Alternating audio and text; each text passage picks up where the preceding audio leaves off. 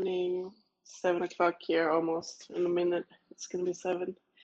I wouldn't say busy, but I've been focusing on writing and I've been focusing on um seeing my friends here because I'm leaving Acapulco, so I'm gonna be alone for the next eight days. I'm going to like a virgin beach. I might not be totally alone. I have a friend who I met on Tinder who's very sweet. He brought me mushrooms yesterday, magic mushrooms. Yes, baby, yes. So the plan is to go to that beach and just like submerge myself completely in the manuscript and get it done.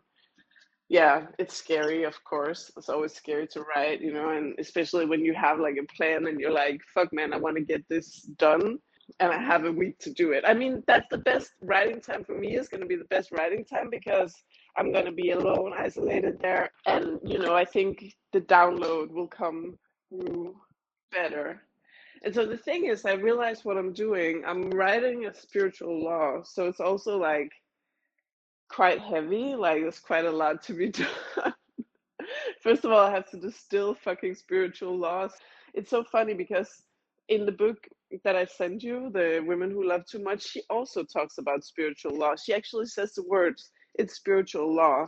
And in Julia Cameron's book, The Artist's Way, I mean, and Walking in this World that I've been listening to, she says the same sentence.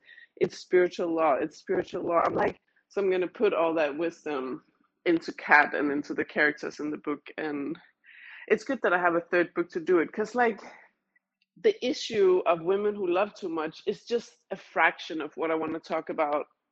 I mean, I want to talk about how to get better, you know, how to heal from it, can reach more people. And the thing is that peace of mind is free. You just you have to work for it, but it doesn't cost money, you know. So in that way, it's like it's for everybody, really, which is which is really fucking awesome because it it goes in and takes away like all the social inequality, you know, because everybody can meditate, everybody can learn to identify with their higher self. And I really believe that that's the solution and that's the way out.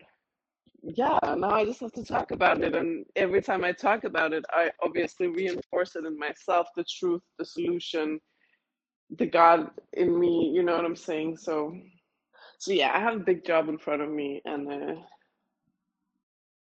and, um, I don't know if you had a chance to listen to the book. I, I don't think that I have anything else to add. Like, she, Robin Norwood, she does an incredible job, I think, at uh, I mean, the way that she's gathered information about about all these relationships, the way that she describes it, I think it's so interesting, well written. Like the the thing that stands out to me is like, wow, I'm not alone. First of all, I'm not alone, and second of all, I have a fucking issue. You know, and I knew that I had an issue, but the way that she describes it, the issue is control. Like I have a need to control others.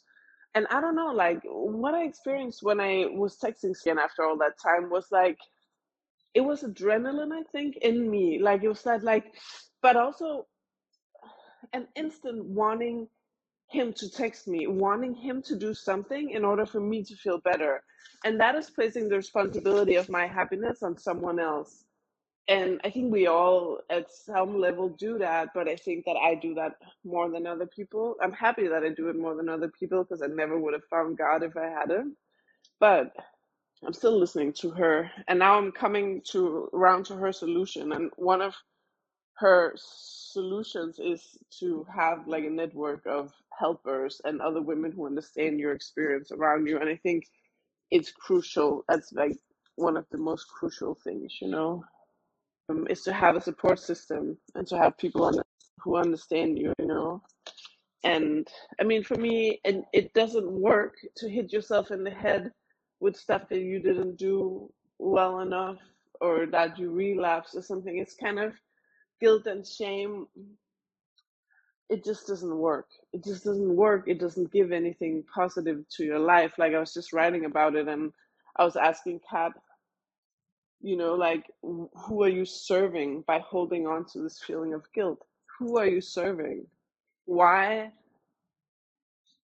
why you know like what's the point of it i think it's an important question to ask yourself because it's your mentality and you decide essentially what's in there. You know, what how do you want to perceive, you know, yourself, others, actions, all of that. So, but of course, yeah, it takes time. It takes time, devotion, meditation, connection to higher power, all of that. But I really feel, of course, I miss him. I still think about him, but I, have never seen my addiction so clearly as I did that that day a few days ago when I unblocked him and like that feeling came back immediately. And I see how addictive it is, you know. And I feel like when I said that that oh, it'd be so nice if you guys could sit down and talk it out. I didn't mean now I didn't mean now. I meant like in a year, maybe two. Like you need to stay far away until your nervous system is more or less reset, you know, like